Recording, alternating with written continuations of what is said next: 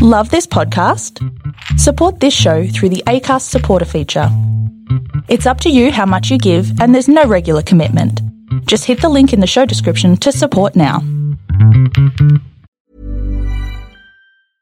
Hey, I'm Ryan Reynolds. At Mint Mobile, we like to do the opposite of what Big Wireless does. They charge you a lot, we charge you a little. So naturally, when they announced they'd be raising their prices due to inflation, we decided to deflate our prices due to not hating you. That's right. We're cutting the price of Mint Unlimited from $30 a month to just $15 a month. Give it a try at mintmobile.com slash switch. $45 upfront for three months plus taxes and fees. Promo rate for new customers for limited time. Unlimited more than 40 gigabytes per month. Slows. Full terms at mintmobile.com.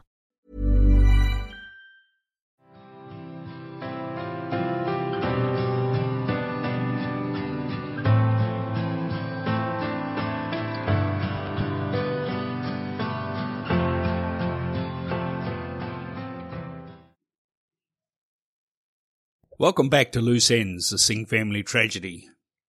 This is episode 17 Impressions Count. My name is Graeme Crowley. Thank you very much for listening. This podcast has been created specifically for an adult audience, so listener discretion is advised. I accept ownership of all thoughts and opinions in this podcast. After episode 16 DNA Matters was released, I received an email from Anna Maria Sica she enclosed a photograph of the Singh garage I had not seen before. Just to explain, whilst there were over 1500 crime scene photographs taken, I could only find one photograph of the barbecue area of the garage.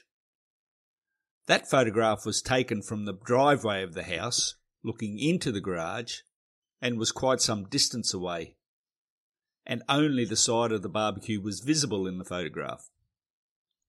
There was something in front of the photograph which was difficult to make out. It appeared to be maybe a clothes hanger, which really puzzled me.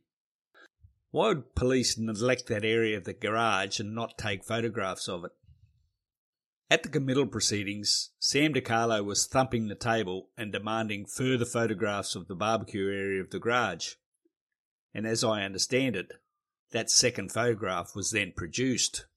The photograph I received from the Sicas is a photograph of a photograph, if that makes sense. The item in front of the barbecue is apparently a clothes hanger. It does appear the original photograph was an official police document. The fact that that photograph exists suggests that others may as well, but I certainly have not seen them and cannot find them in the photograph dossier on file. I've posted these two photographs I have of the barbecue area taken by police on the Facebook page to help explain the situation. And to explain further, there is already a frontal photograph of the barbecue showing the garden fork behind it on the Facebook page. That photograph was taken the day the garden fork was found, some two weeks after the bodies were discovered. No photographs I find show the barbecue area immediately after the bodies were discovered. And I wonder why that was. There are two ways to interpret these photographs of the barbecue area. The first is that it may explain why police did not find the garden fork for two weeks. Because it was behind the barbecue, which was behind the portable clothes hanger, and no one bothered to move the hanger and search the area but that's what forensic police do. The second way of looking at the photograph is that the killer had to move the clothes hanger to get to the barbecue to get to the garden fork. That points to someone just like Max Sica having prior knowledge it was there. If that was the case, it is clear that after replacing the garden fork behind the barbecue, Max Sica has then moved the clothes hanger back into position. A very neat and tidy killer indeed except he didn't bother replacing the mop, as mentioned in the last episode. But I've been wondering about this. Is there a third way to interpret the photographs of the barbecue area?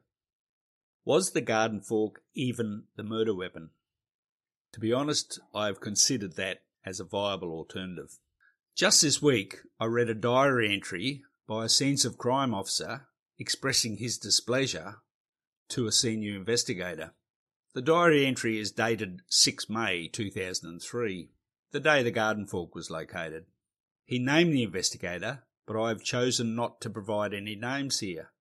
This is not about pointing the finger of blame, but about trying to find out what really happened.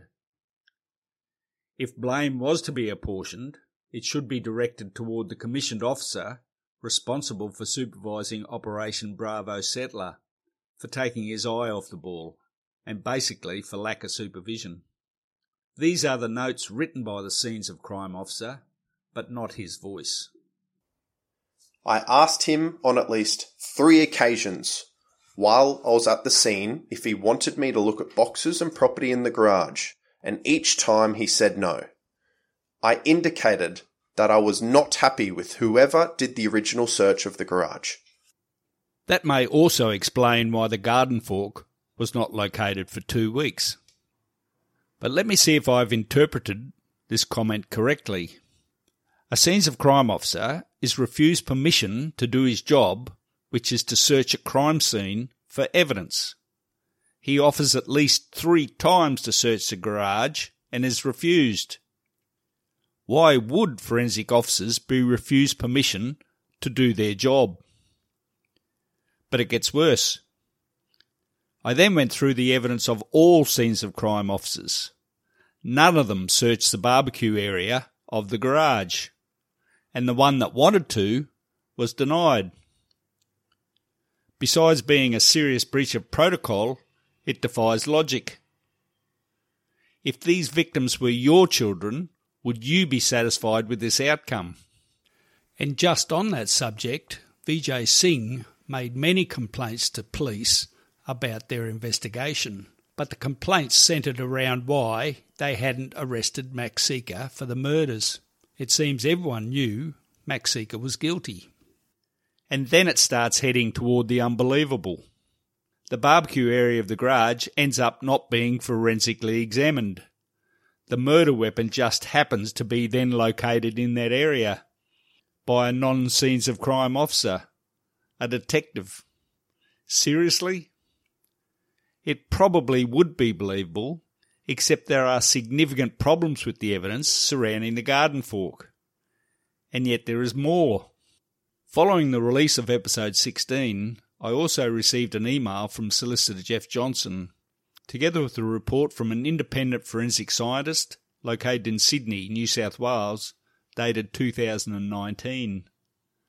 Johnson had sent her crime scene photographs of the garden fork she was asked to provide an analysis of the stains on the garden fork. The forensic scientist who wrote the report for Jeff Johnson is also a bloodstain pattern analyst. Another term for that is blood splatter analyst. She wrote this in her report. These are her words, but not her voice. From the supplied photographs, the red brown staining, assumed to be blood, appears to be in the form of transverse stains. A transverse stain is blood staining that has been deposited onto the fork through contact with a blood bearing surface. There is no evidence of impact blood staining that would be caused by strike or blow into wet blood. An impact blood stain pattern results from an object striking liquid blood. That is stunning evidence and very concerning. Simply put, she is saying the blood found its way onto the fork by wiping it, not by impact with a body. There were already many questions surrounding the garden fork. And it appears Queensland Police knew they were on shaky ground with the fork. It was clear police wanted forensic pathologist Olumbe to be on Team QPS and be a team player rather than an independent scientific witness for the Crown. In an email dated December 2003 from a member of the investigation team to Olumbe, this was written. This is being read by a voice actor. 1. We are able to show that the fork is the murder weapon with the wounds and the three sets of DNA on it confirmed. Will we have your opinion evidence to back this supposition? 2. The wounds are described as perimortem on Neelma. Can you give a better likelihood that the wounds occurred after death than before? Are there any extenuating circumstances on or in the wound track that may help us with the post death wound track?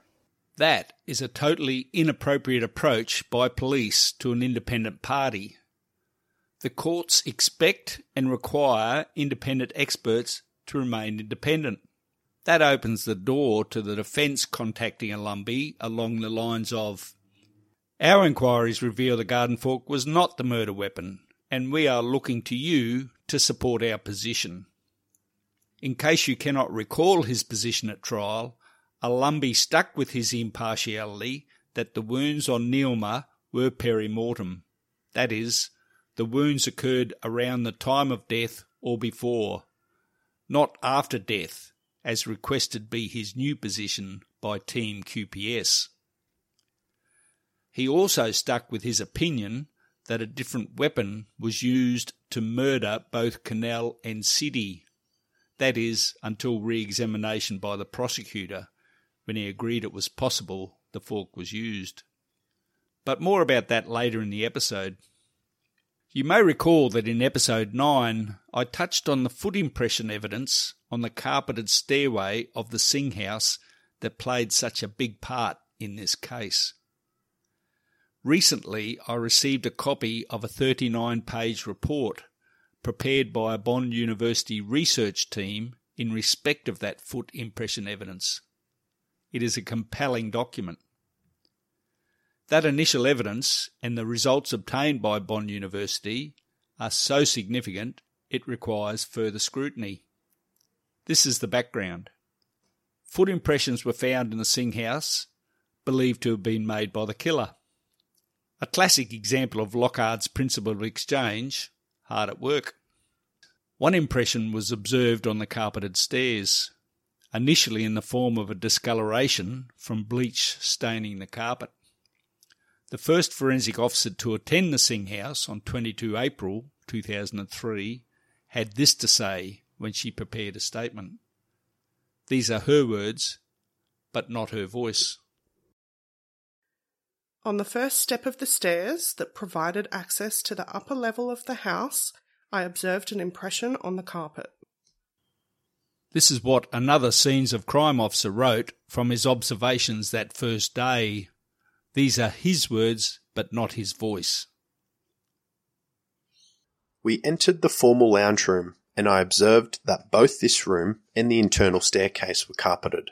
On the first step of the staircase, I observed a disturbance on the carpet surface that was consistent in dimensions with a foot impression. In respect of the foot impressions found in Neelma's bedroom, the scientific officer recorded this. These are her words, but not her voice. I assisted with the application of leucocrystal violet, LCV reagent, to the blood-stained area on the floors of the upper level of the dwelling. As a result of the application of this reagent, I observed three foot impressions at the base of the bed in the bedroom, located in the northeastern corner of the dwelling. That bedroom in the northeastern corner was Neelma's. It was the Crown case that offender Sica had bleach soaked socks after cleaning the ground floor tile you have previously heard about. He walked on the carpet, up the stairs, to murder the victims. Bleach soaked into the carpet in ever diminishing amounts as he ascended the staircase. The very relevant and important facts here are that originally four impressions were observed in two areas of the crime scene on that first day police attended. One impression on the first step of the carpeted stairway, apparently caused by bleach. Three impressions in Neelma's bedroom, caused by the killer stepping in blood. The impressions in Neelma's room were of very poor quality and were more likely to be a shoe not a foot. And whatever happened to the evidence surrounding the impressions in Neelma's room? Well, they disappeared. That's not an accurate description, but simply they were stopped being talked about. I am not sure why. Was it because it could not be shown to be associated with Max Sica? And it was more likely a shoe than a foot impression, which did not suit the Crown narrative at all. Police focused on the one impression of a foot that may be possible to connect to the killer, and that was the impression on the bottom first step of the stairs. It was obviously a shade lighter in colour than the rest of the carpet. And friends and family had not seen that faded carpet prior to the murders, they said. The Singh House rules, you may recall, were no shoes to be worn inside the house, no smoking inside the house, no eating or drinking in the upstairs bedrooms. Included also as part of the Crown case was that Sica obeyed the house rules by removing his shoes and only wearing socks inside. However, that position is now untenable and was in fact always untenable, given that VJ's size 8 blood covered sandals were found in Neelma's room. A cup of green tea spilt on the carpet was also found in her room. A cigarette butt found in the spa when the water was drained. As expected, and as part of the investigation process, on days following the discovery of the bodies, specialist police dusted the entire inside of the house searching for fingerprint evidence. In days after the bodies were located, police covered the stairs and ground floor carpet with newspaper and plastic to keep the carpet from being damaged by chemicals during that forensic process. On 28 April, six days after the bodies were found, police made an astounding discovery that was to prove crucial to the Crown case. There were a number of police present at the time of the discovery, including very senior police. This is what a scientific officer said in his statement. These are his words, but not his voice. At this time, parts of the floor on the ground level and the stairwell were covered in newspaper in an effort to keep the carpet from being soiled by chemicals and powder. The paper had been placed on the floor at various times to attempt to keep it clean. However, due to the nature of fingerprint powder, this was extremely hard.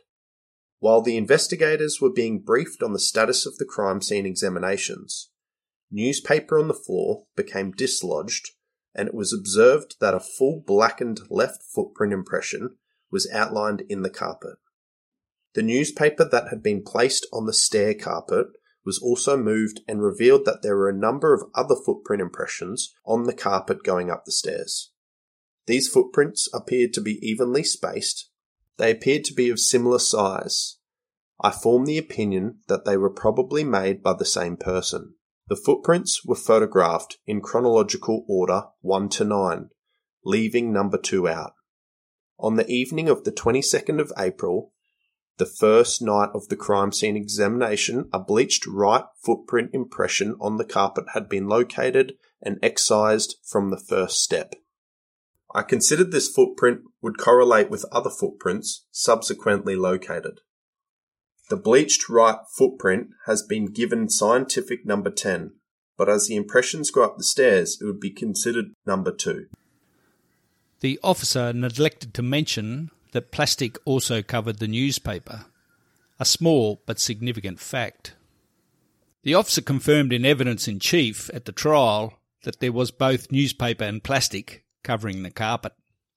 There were now some 10 foot impressions that would become the basis of the foot impression evidence against Max Sica.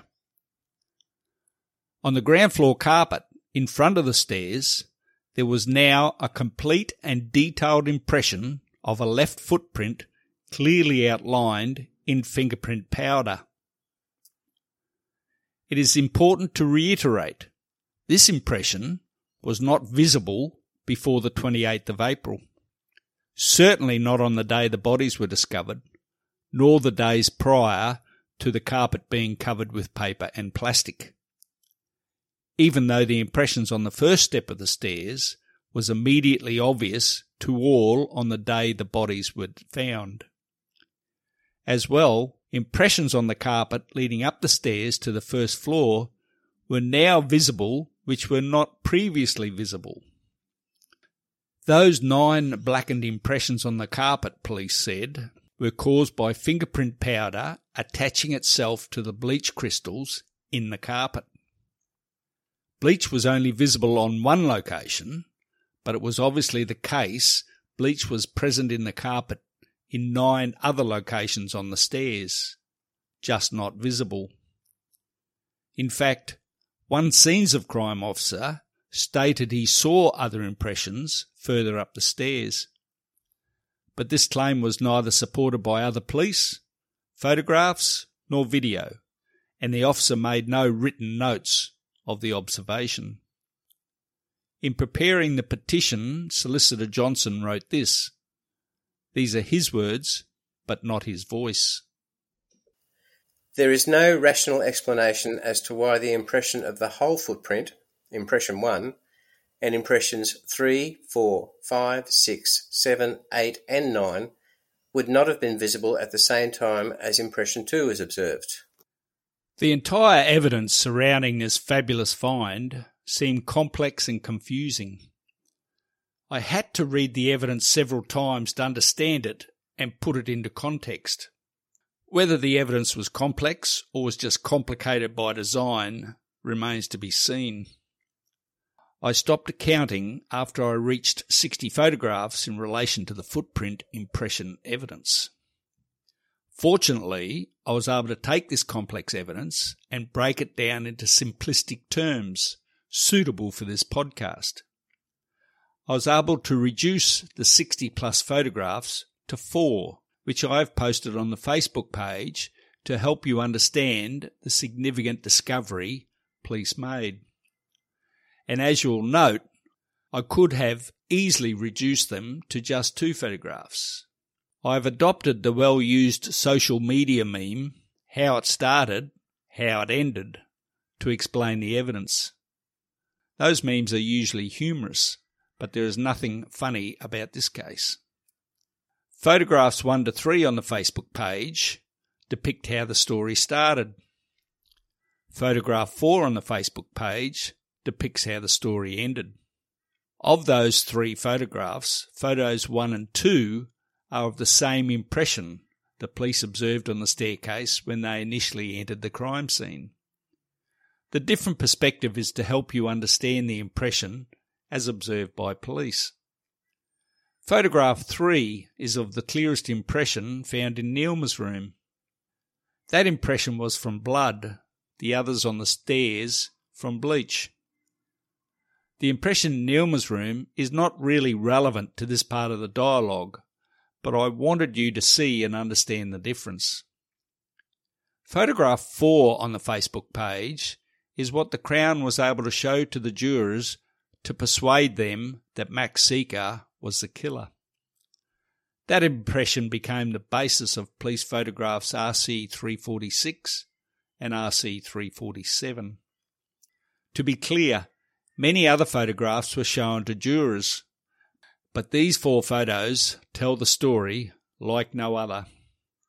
How very fortunate for the Crown that the fingerprint powder attached itself the way it did to the bleach crystals. And as you'll see in the how it ended photograph, number four, of the footprint on the ground floor carpet, the fingerprint powder even attached itself to the carpet where there were no bleach crystals visible to the naked eye and not visible to the Polilight.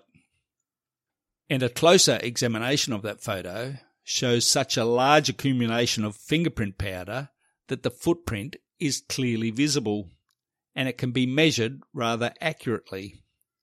A size 11, Max Sica's foot size.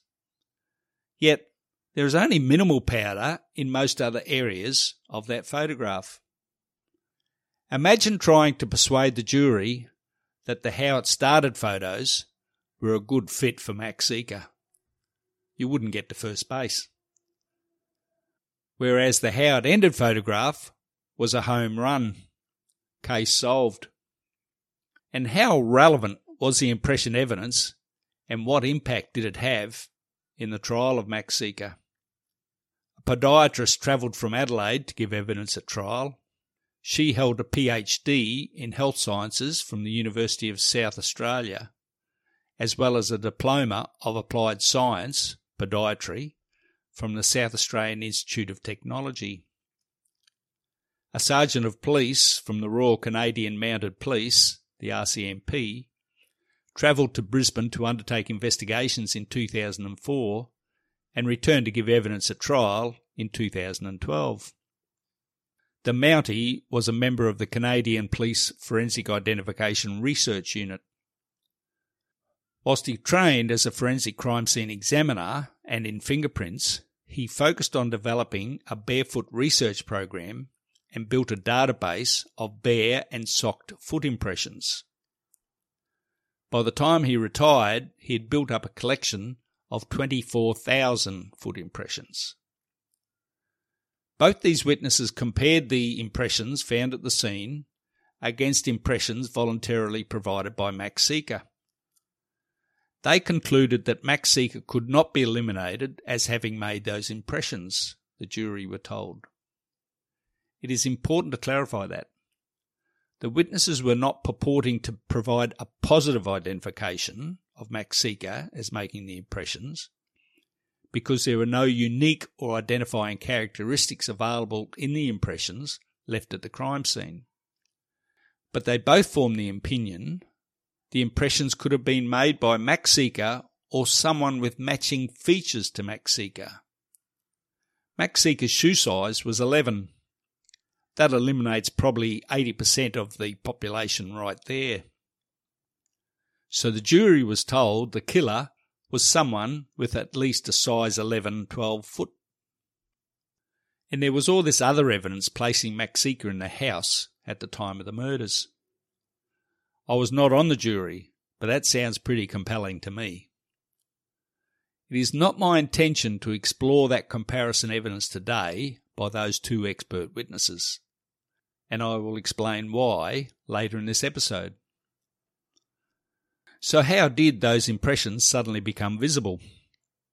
At trial, the Crown case was that due to the house being dusted for fingerprints, large amounts of fingerprint powder floating around in the air in the house found its way under paper and plastic covering the stairs, and the fingerprint powder attached itself to the carpet where there were dried bleach crystals. You just heard the story about how they were discovered. Sounded legit, except for the part about the fingerprint powder finding its way under the plastic and paper. That actually didn't sound too legit at all. Sounded incredulous, actually. Or as Sam DiCarlo described it, miraculous. Was that even possible? I have been in crime scenes whilst fingerprinting was being undertaken. Sure, powder gets thrown around, but so does talcum powder in the bathroom as does flour in a kitchen. The fingerprint powder can and does coat flooring, furniture, and possessions in a light film. But I never saw fingerprint powder find its way under newspaper and plastic, and in huge amounts in very concentrated areas, and over a very large area, except in this case. So what happened? Jeff Johnson became involved in the case in 2018. He wanted to explore that evidence, to assure himself it was accurate. He had questions. Perhaps he was suspicious, incredulous maybe. Specifically, Johnson wondered about fingerprint powder finding its way under plastic and paper, laying over carpet, and attaching itself only to those areas where bleach crystals were present. He approached Bond University on Queensland's Gold Coast. A research team was assembled and briefed. Johnson provided the research team with photographs of the fingerprints taken at the crime scene, a roll of carpet, some plastic and newspaper, a bottle of bleach, a container of black fingerprint powder, massage oil, socks, and a pair of boots. Johnson wanted the researchers to replicate the conditions in the crime scene. He asked the team to conduct tests on the carpet with bleach and fingerprint powder. The team utilised a room at the university for their testing, which they kept locked and secured when not in use. The lead researcher was Associate Professor Rob. The Bond University researchers, between them, have the following qualifications a master's degree in physiotherapy, a doctorate degree in military load carriage, a master's degree in high performance science, a PhD in exercise immunology and iron metabolism, a degree in biomechanics with an undergraduate in medicinal chemistry. One of the researchers is level 3 instructor and technician for the measurement of body composition through the International Society for the Advancement of Kinanthropometry, ISAK, ISAK. ISAK is the standard method of measuring foot length. The two witnesses who did give evidence at trial have no experience or training in this area. ISAK was not referred to at all in the committal proceedings or the trial. Therefore, it seems to me the Bond University researchers are more qualified to give evidence in relation to foot measurements found at the scene. I recently spoke with Associate Professor Rob. Burrow is a furniture company known for timeless design and thoughtful construction and free shipping, and that extends to their outdoor collection. Their outdoor furniture is built to withstand the elements, featuring rust-proof stainless steel hardware, weather-ready teak, and quick-dry foam cushions. For Memorial Day, get 15% off your Burrow purchase at burrow.com slash ACAST and up to 25% off outdoor. That's up to 25% off outdoor furniture at burrow.com slash ACAST.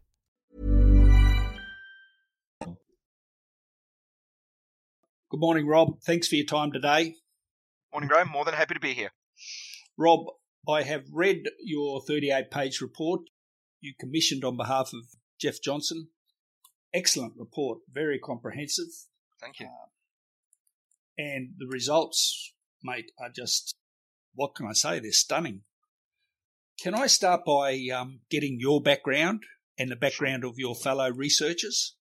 Sure. So I served for 23 years in the Australian Regular Army. I served as a uh, infantry soldier, then as a physical training instructor, then as a qualified uniform physiotherapist, and I finished off my time in the, as a human performance officer before moving over to join Bond University and stay in the Army Reserves.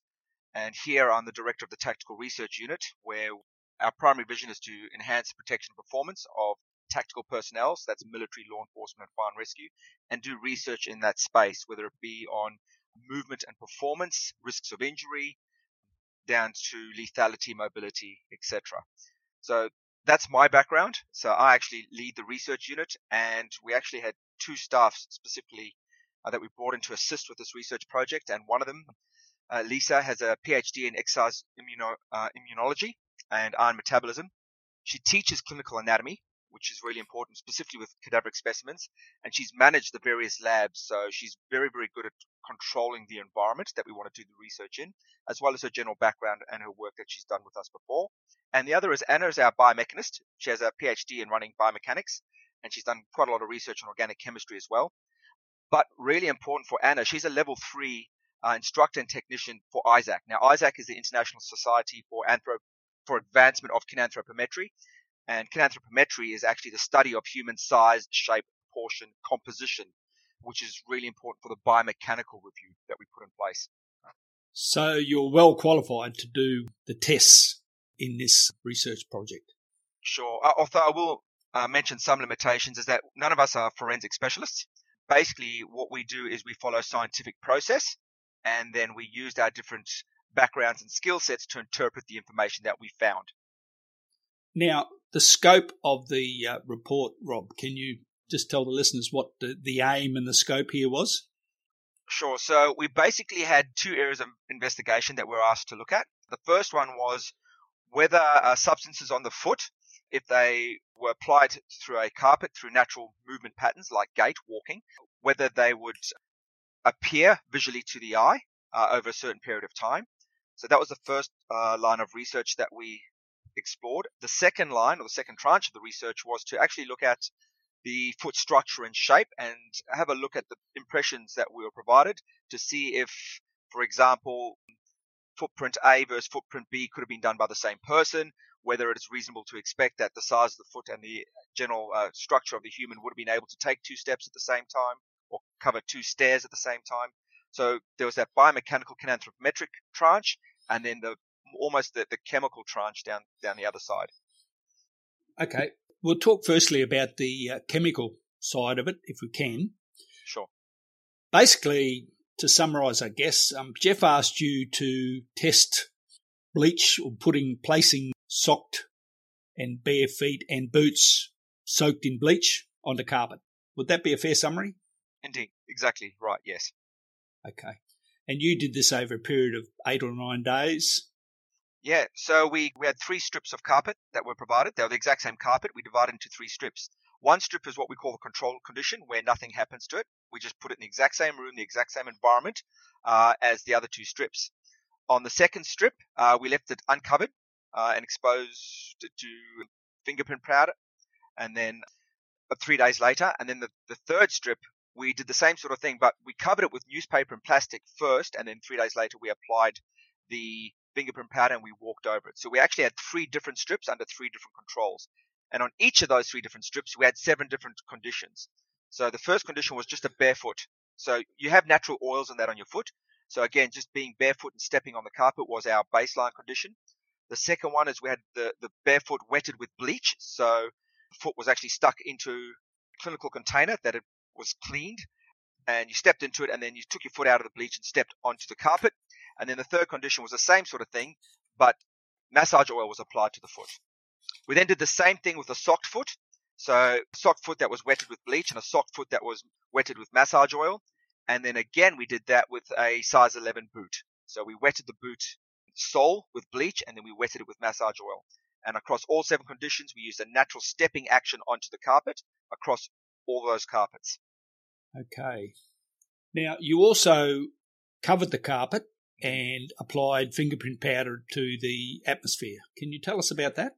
Sure. So after the, we did the, the baseline conditions, we examined the carpet strips for three days, every single day at the same time, looking for any change in the carpet. We then separated out the, the control strip so it would not be exposed to the fingerprint powder, but the other two were going to be the experimental conditions, which had fingerprint powder applied. One of those was direct fingerprint powder applied through aerosol dispersion. So basically, we disperse the uh, fingerprint powder through the air and let it fall naturally onto the carpet. The other condition, however, we covered the carpet with newspaper and then plastic sheets and applied the fingerprint powder on top of that. And then what we did was we left them and we started to expose them over a period of time. Okay. Can you tell us the results of all these tests? Yeah, so we visually inspected them every single day. And then finally, when we went back through on day nine, we looked at all the strips again and we found nothing that was visible to the naked eye. There were no differences between any of the three conditions visible to the naked eye. We could see the black droplets, for example, of the fingerprint powder on the carpet, but there was no visible footprint that was discernible by the naked eye. And there was no visible bleach fading of the carpet as well. No bleach or massage oil changes to the carpet, no. Do you have an idea why there was no bleach visible on the carpet? Sure. You can't expect normally if you pour bleach onto a carpet, for example, or massage oil onto a carpet, for it to discolor the carpet. And, and that would occur typically, for example, if you poured bleach uh, or you had a concentration of bleach in a liquid form applied directly to the carpet and you let it sit there for a short period of time. However, this was applied through a medium which was between you know the foot and the carpet, but it wasn't a prolonged exposure. All it was was a single step through gait. So the foot went down, touched the carpet, and then came off. So again, you've got to think about how bleach is if you pour it directly onto a carpet, as opposed to bleach applied to a foot, the shaping of the foot, the contours of the foot, and how much of that foot actually makes contact with the carpet and for how long during a single step. So there was no bleach visible to the naked eye, but there would have been bleach crystals present in the carpet. Would that be the case? That's probably an accurate hypothesis, although obviously we didn't have the capability to assess that. We were just investigating through the natural eye. Hmm. But the mere fact that the bleach touched the carpet would suggest that there was some sort of bleach pr- crystals left behind. Indeed, you'd expect bleach crystals, some massage oil, you'd expect even just natural chemicals that come off the foot, dead skin cells, etc. Hmm. That would be um, discernible to a chemist. Indeed. Or under special sorts of lighting. Under special sorts of lighting, probably, yes. Correct. Yeah. Now, are you aware that the carpet in the Singh house, there was a visible footprint? We were shown, and that became part of the second part of the analysis, that there were footprints, yes, Hmm. but whether or not they were directly caused by bleach was unknown to us, or Yeah. the medium that caused those footprints was unknown. Yeah. I'm just trying to understand how, when the police first went into the house, they saw an impression on the carpet or a disturbance, which they concluded was bleach. And yet, your tests, you haven't been able to replicate a visible uh, disturbance. Uh, there's a look. There's a variety of different reasons. We used a standard household bleach. There could have been some other chemical product that we we didn't know that was mixed in with the bleach that was there. There could have been some other chemicals that were involved. We weren't there at the scene and we didn't conduct the investigation, obviously. So there are some other reasons why this could occur. It may simply have been that it wasn't bleached, That the the subject may have stood on it in place for a long period of time, so there could have been a longer contact time as True. opposed to a step through gait. True. Um, so there are var- a variety of different confounding variables that could have occurred then that we don't know about or weren't able to account for. And the carpet that you tested wasn't exactly the same carpet as was in the Singh house. I wonder if that had an impact on it. Definitely, a variety of different carpets have a variety of different fabrics, uh, different lengths and piles of the carpet can absorb the crystals differently. Hmm. Um, however, again, I think that the biggest thing here was the natural application of the bleach to the foot, the way we did it. So you basically stepped into a bucket of bleach, stepped out, and then just took a single normal uh, step onto the carpet and off. So again, the speed that the step occurs and the amount of time for saturation of the carpet would have been very limited. Hmm. Now, if we can just go to the results, after you did that, Jeff Johnson asked you to do further tests, didn't he? Indeed. He asked us to do a, a bunch of post hoc results. He was just curious, and I guess, you know, scientific curiosity, we were curious as well. What would happen if we repeated those accidents after fingerprint powder was applied? So the fingerprint powder was now on the carpet, so we put that over the control carpet, then, you know, stuck the foot in bleach and in massage oil and stepped on the carpet.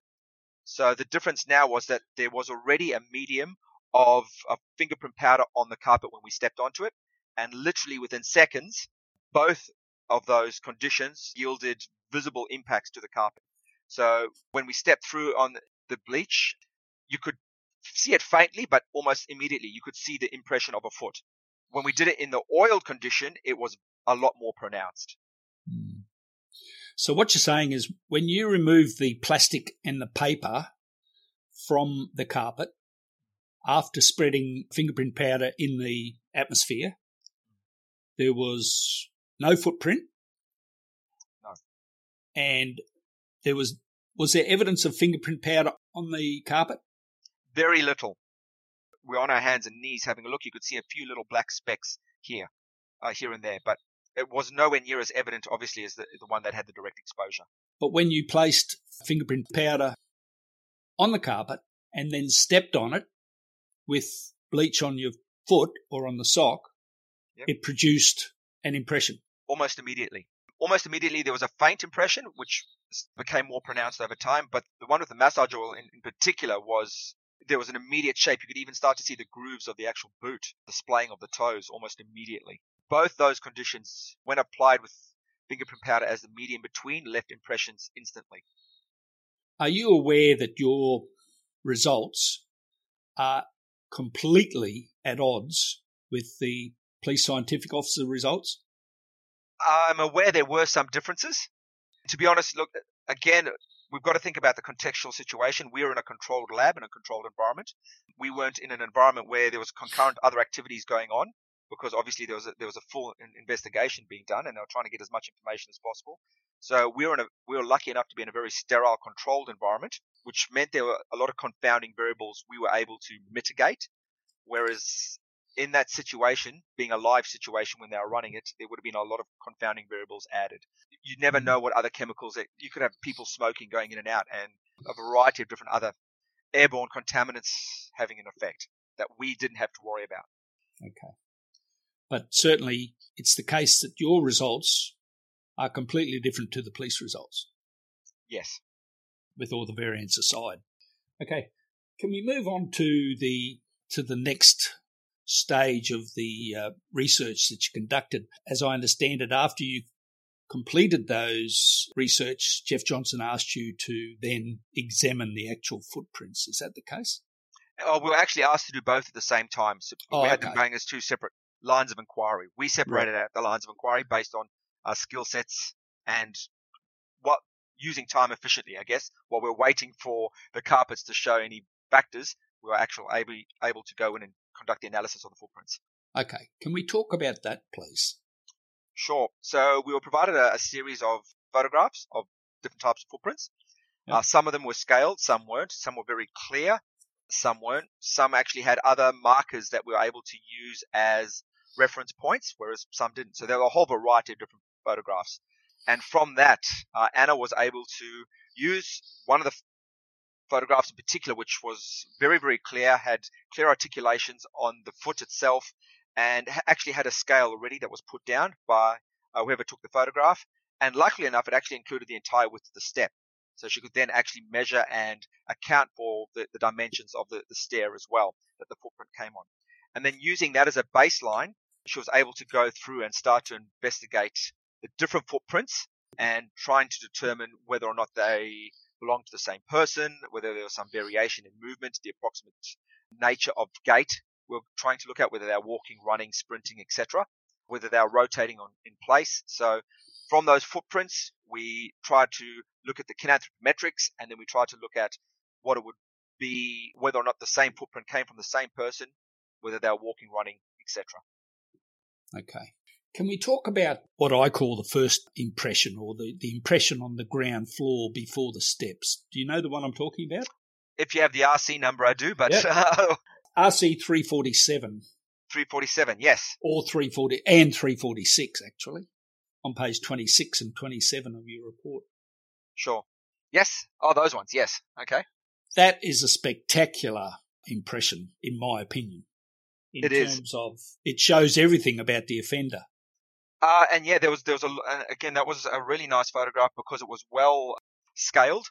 Yep. So the, the photo had good scaling to it. There may have been some of what we call parallax error, which is based on the angle of the eye, the way you look at something, it actually makes it distend. But because it did have such a good scale, it allowed some good baseline measures. And when Anna actually ran the, the footprint, what we know about kinanthropometrics based on the shape and size of the foot, she did literally conclude that based on that footprint itself, it does fit with the narrative of somebody who wears approximately size 11 or 12 footwear. Did match the subject's uh, shoe The- size, The person of interest. the person of interest. I don't know the legal term, so I'm just going with Yeah. the, the more uh, academic one, which is the subject or participant. I don't think he participated, so we'll call him the subject. Uh, actually, he did. He volunteered all his um, footprint impressions for the, Fantastic. for the police to compare them. On page 27, it says that the length toe to heel was 274 millimetres. And I noted that at the end you said that there was an, up to a 15 millimetre uh, error, but would there be any error at all in that photograph, in that measurement? there'd probably be a lot less in that because again, some of the factors that we hypothesized to have caused error, like parallax error, like a lack of actual um, scaling, weren't present in that photo. So we'd say that one is probably pretty close to what we'd expect to see, as much due to scientific diligence as possible. Yeah, that, that to me is a real gotcha footprint, that one. Yes. And as we said, that, that exact gotcha footprint matched what we'd expect from the subject. Yeah, sure. Can we talk about some of the other impressions that you studied and the results that you you came to? Sure. So we did find that in some of the other impressions, the, the width of the foot was narrower than we'd expect from our baseline, which was the, the one that we used as the determinant variable, which had the most information as the clearest picture, which was uh, RC347. And again, noting there is some variation, this foot definitely looked a little bit more narrow than you'd expect. There were some impressions where the toes were more clearly visible and others that we'd expect them to be visible and they weren't. So again, we then started to question whether or not the person was barefoot or wearing shoes or some some form of foot covering. And likewise, because of the angle of some of the footprints, particularly, I can't remember the, the actual one off the top of my head. I think it was 364. They didn't actually show distinct toes, and it looked like the forefoot was actually rotating, like they were pivoting and turning. Yes, it So- does. It then raises, you know, the, the footprint may have actually been made by somebody landing, turning, twisting, or you know, reacting to another sound. So again, it shows a, a variation in the movement pattern which isn't directly linear in, in relationship, like somebody running in a straight line, like we did find for go, running up the stairs. Mm. So uh, footprint was consistent with somebody taking stairs two at a time, accelerating up a pair of stairs. Sure. So you were able to conclude that, in your opinion, there was more than one person involved in this, weren't you? It looked like there was more than one set of footprints, definitely. Yeah. They were, the, the footprints are more likely to have come from at, at least two people. And there was a significant uh, variation in the size of some of the footprints too, wasn't there? There was the, again, the limitation, however, is on how we're determining those footprints. Again, because we're not actually looking at the footprint, we're looking at the impression left of the footprint. Sure. So there could be some blurring, or Anna noticed mentioned this in the limitations, the the blurring of the lines. Then looking at a photograph and trying to determine the exact measures does allow for some degree of error, although it is relatively minor. But again, does look like at least two different size feet. But if you notice, for example, walking on hard sand versus walking on wet sand, your footprint actually appears bigger walking on the wet sand because you displace more, because you sink further in. So there are those variations. Yeah, sure. Okay. I'd like to take you to the footprint in the upstairs bedroom. I'll see if I can find the number for you. Page 25, RC 193. Yep. Now, Sure. would it be accurate to say that you concluded this was more likely to be the toe of a shoe rather than a footprint? Yes, indeed. Again, if you look at the, the pressure pattern that's displayed and the, the lack of any contours of the foot, it does seem to be that if that impression was a footprint, it was from more likely to be somebody wearing uh, something and covering their foot, like a shoe. Hmm. Yes, correct. If it was a footprint, or if it was made by a foot, it was it was wearing a shoe. There were three impressions in that room, and and that is the best one. I can just take you to page thirty-eight of your report, the conclusions. I like the way you know all our pages. That's fantastic. Send. Yep. Which we have basically covered during our chat, but if we can just Sure. sort of summarize it now, if you could just reiterate, I guess, what your research found in relation to this whole exercise, if you wouldn't mind. Sure. So basically, there were some consistencies in terms of some of the footprints definitely did indicate one person taking stairs two at a time, for example, which based on the size of the foot would be mechanically possible for that individual. The length of the footprint on several of the pictures, like the M67, RC343, were consistent with that of the subject. However, there were also some footprints that the foot looked like it was narrower than those of baseline or reference ones of the uh, subject. And likewise, some of the footprints we think were more likely to have been barefoot, whereas others were more likely to have had some form of foot covering on them. Hmm. Yep. I think we're done. Yeah, All right, Rob. I appreciate your time once again. you're more than welcome. I'll let you get back to enjoying your Saturday. Indeed. And all right, nice talking to you. Thank you. Take care. I pondered why the bleach on the carpet in the Singh house was visible, yet when the research team applied bleach to the test carpet, the bleach was not visible. I found the answer in a note in the police file. Inquiries with the supplier of the carpet for the Singh house revealed there are two types of carpet. One is space dyed fibres, meaning the coloured dye is added to the outside of the nylon fibres only. The second is solution dyed fibres, where the dye penetrates the whole fibre. The space dyed fibres, or the first one, are susceptible to fading by bleach and other substances. The solution dyed fibres, the second one, are not. It was the first type of carpet that was installed in the Singh house. It would appear Jeff Johnson purchased the solution dyed fibre carpet, or the second one, for his tests with Bond University. Would the researchers have obtained a different result if they had used a space dyed fibre carpet, the same as installed in the Singh house? Debatable, but in my opinion, not likely. Bleach was present in the carpet in both the Singh house and at the university, you just couldn't see it. So the researchers were really testing like for like. But that's a matter for solicitors to argue about. I summarise the results obtained from the Bond University tests conducted this way. When a strip of carpet was covered with newspaper and plastic, and fingerprint powder distributed in the air, no discernible footprints appeared on the carpet. A strip of carpet was then left uncovered and exposed to the fingerprint powder disseminated by air, and no footprints appeared. That is, no fingerprint powder accumulated on the area where the bleached sock or boot had been applied. So even leaving the carpet uncovered, with bleach crystals present on the carpet, no impressions became visible. However, as found by Bond University, when fingerprint powder was placed on the carpet first, followed by a bleached or oiled sock or boot on the carpet, discernible prints appeared almost immediately. Bond University results are exactly opposite to what the police claim occurred in the Singh house.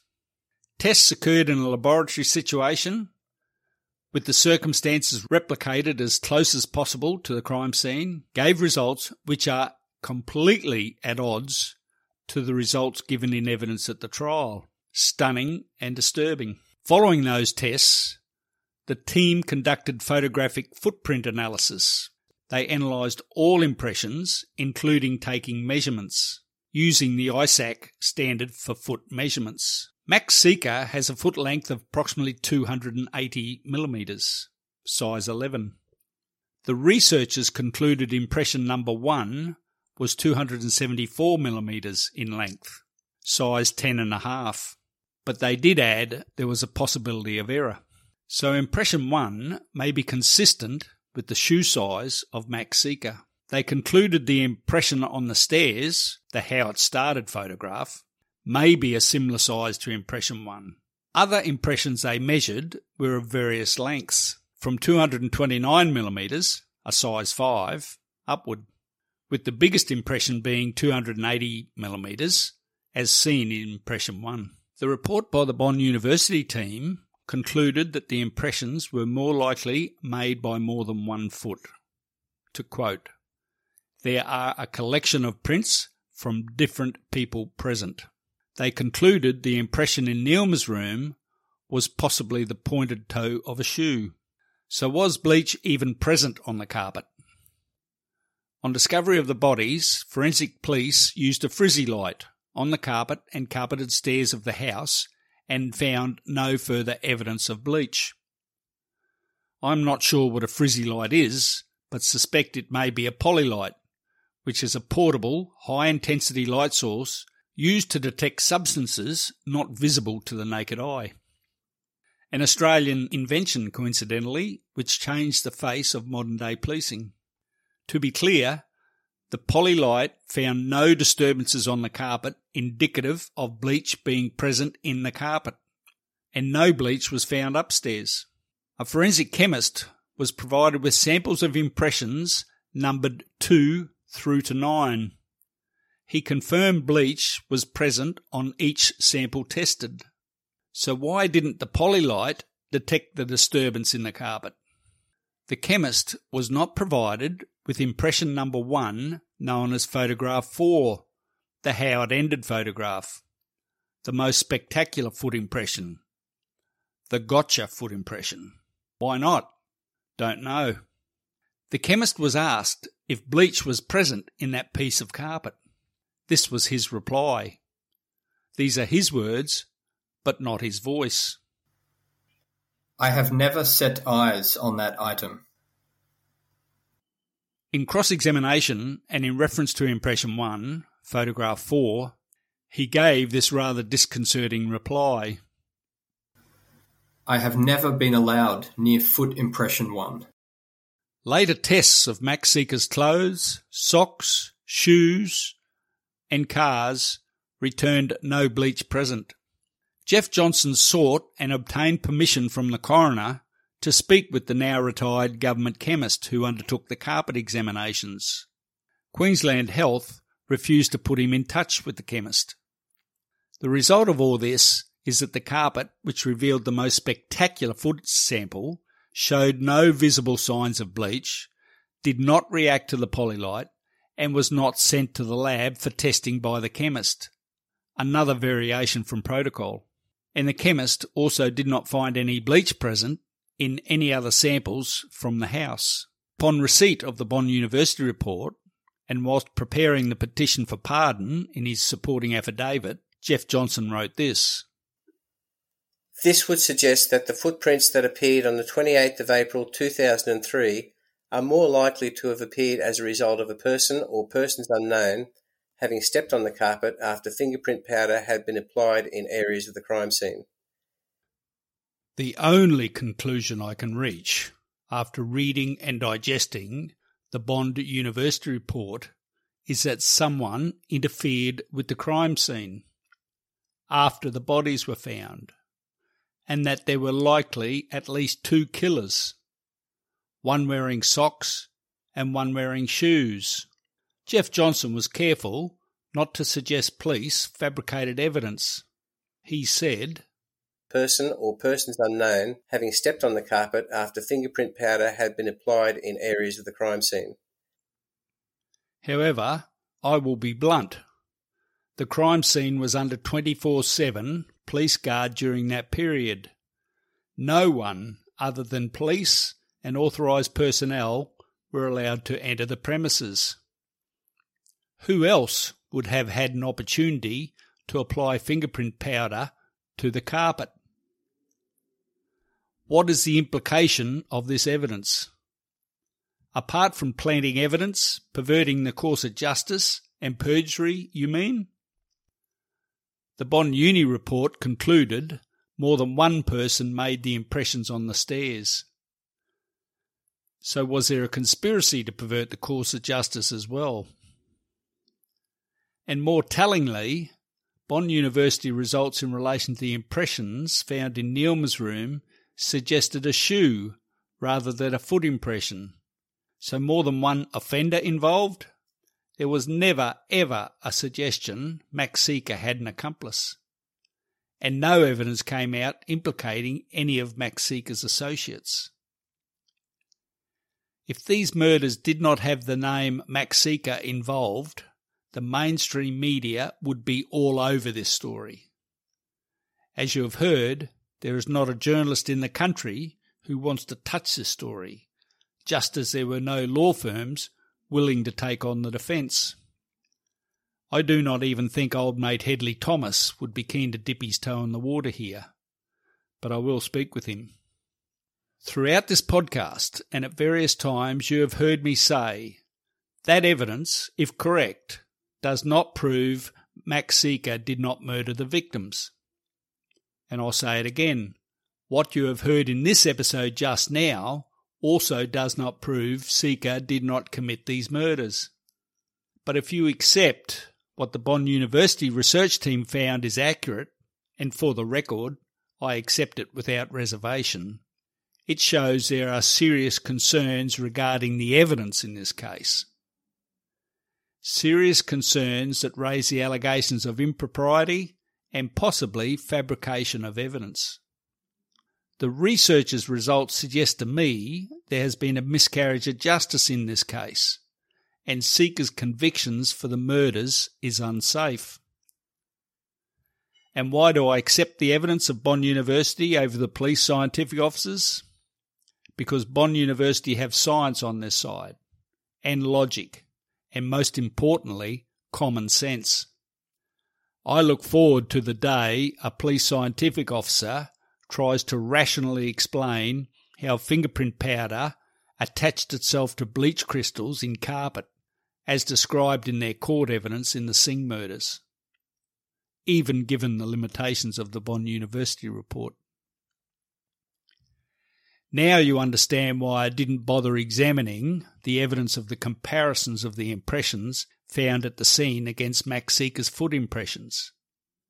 If you accept the Bond report, the comparison evidence is not relevant. On the results, it was not Max Sica's impressions that were numbered 1, 3, 4, right through to 9 on the carpet in the Singh household.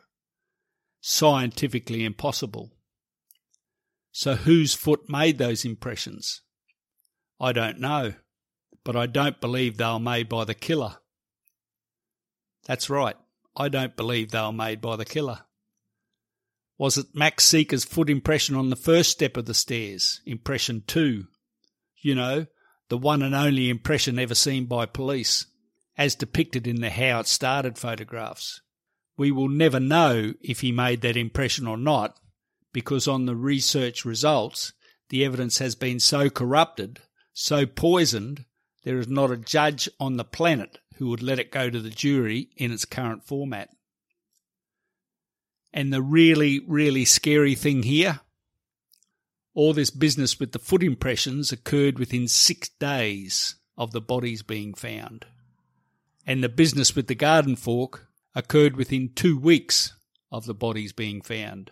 The only conclusion I can draw is that the police investigation was always about Max Sica.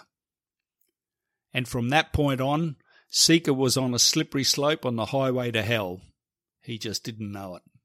And if a rogue officer or officers fabricated the foot impression evidence, is it such a stretch to suggest the same rogue officers planted evidence on the garden fork?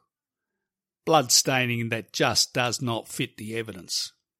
There is no one defining part of the garden fork evidence you heard in episode 16 and now in this episode from which you can categorically conclude the garden fork evidence was tampered with.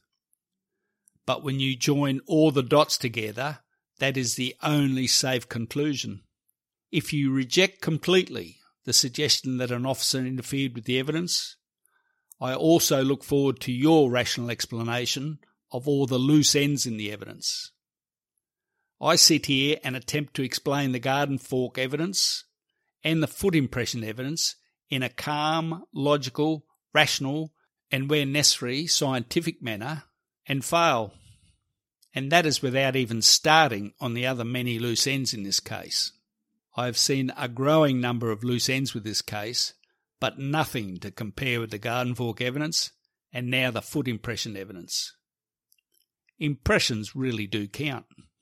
From the Bond report and now the evidence surrounding the garden fork, it is easy to reach the conclusion there should be at the very minimum an independent investigation of this whole investigation. If there were to be an investigation, what form would it take? A judicial review? a coronial inquiry would be the preferred option. God forbid not a farcical police review has occurred in the Leanne Holland murder. You have to ask yourself, what price justice?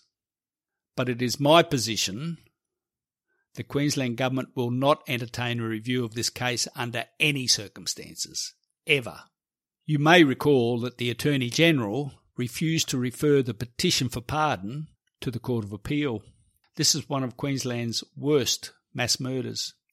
It was the biggest and longest investigation ever conducted by Queensland Police. It was Queensland's longest and most costly court case. If you were a politician and in government, you really wouldn't want material suggesting police fabricated evidence during their investigation of a triple murder case going to an appeal court, would you? Notwithstanding, I have written to the Attorney General to alert her to the problems with the case and the need for a judicial review.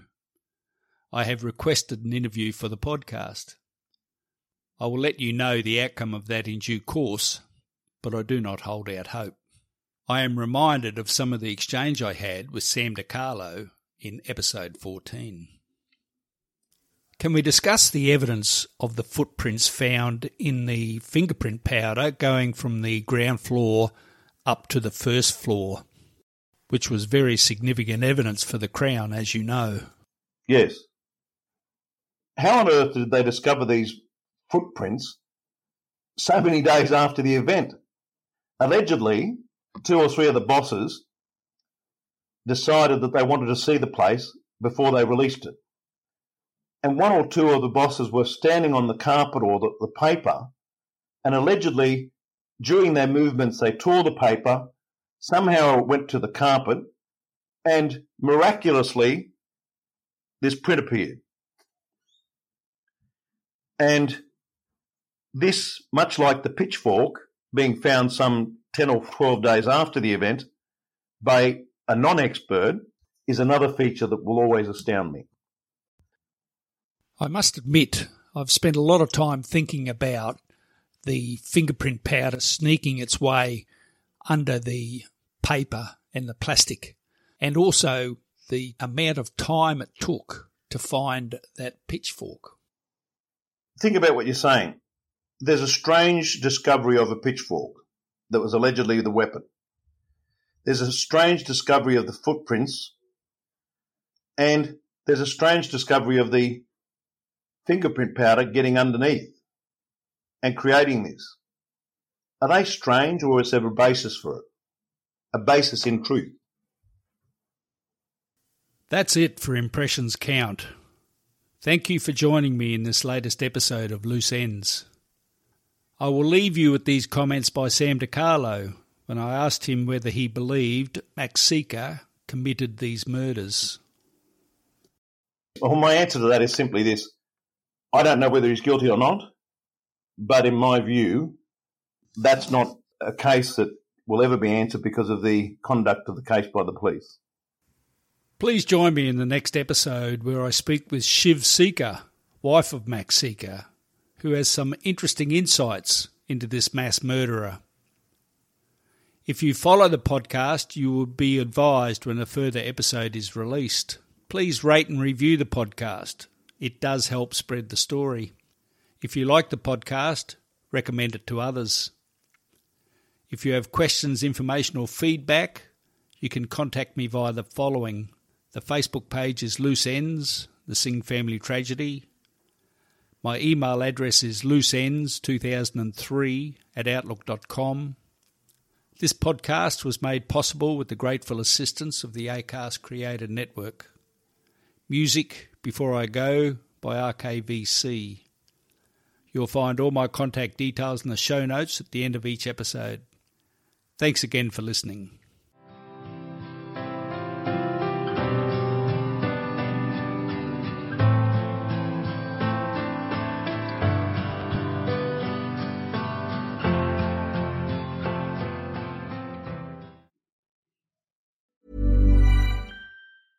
Imagine the softest sheets you've ever felt. Now imagine them getting even softer over time. That's what you'll feel with Boll and Branch's organic cotton sheets. In a recent customer survey, 96% replied that Bowl and Branch sheets get softer with every wash. Start getting your best night's sleep in these sheets that get softer and softer for years to come. Try their sheets with a 30-night guarantee. Plus, get 15% off your first order at bollandbranch.com. Code BUTTERY. Exclusions apply. See site for details.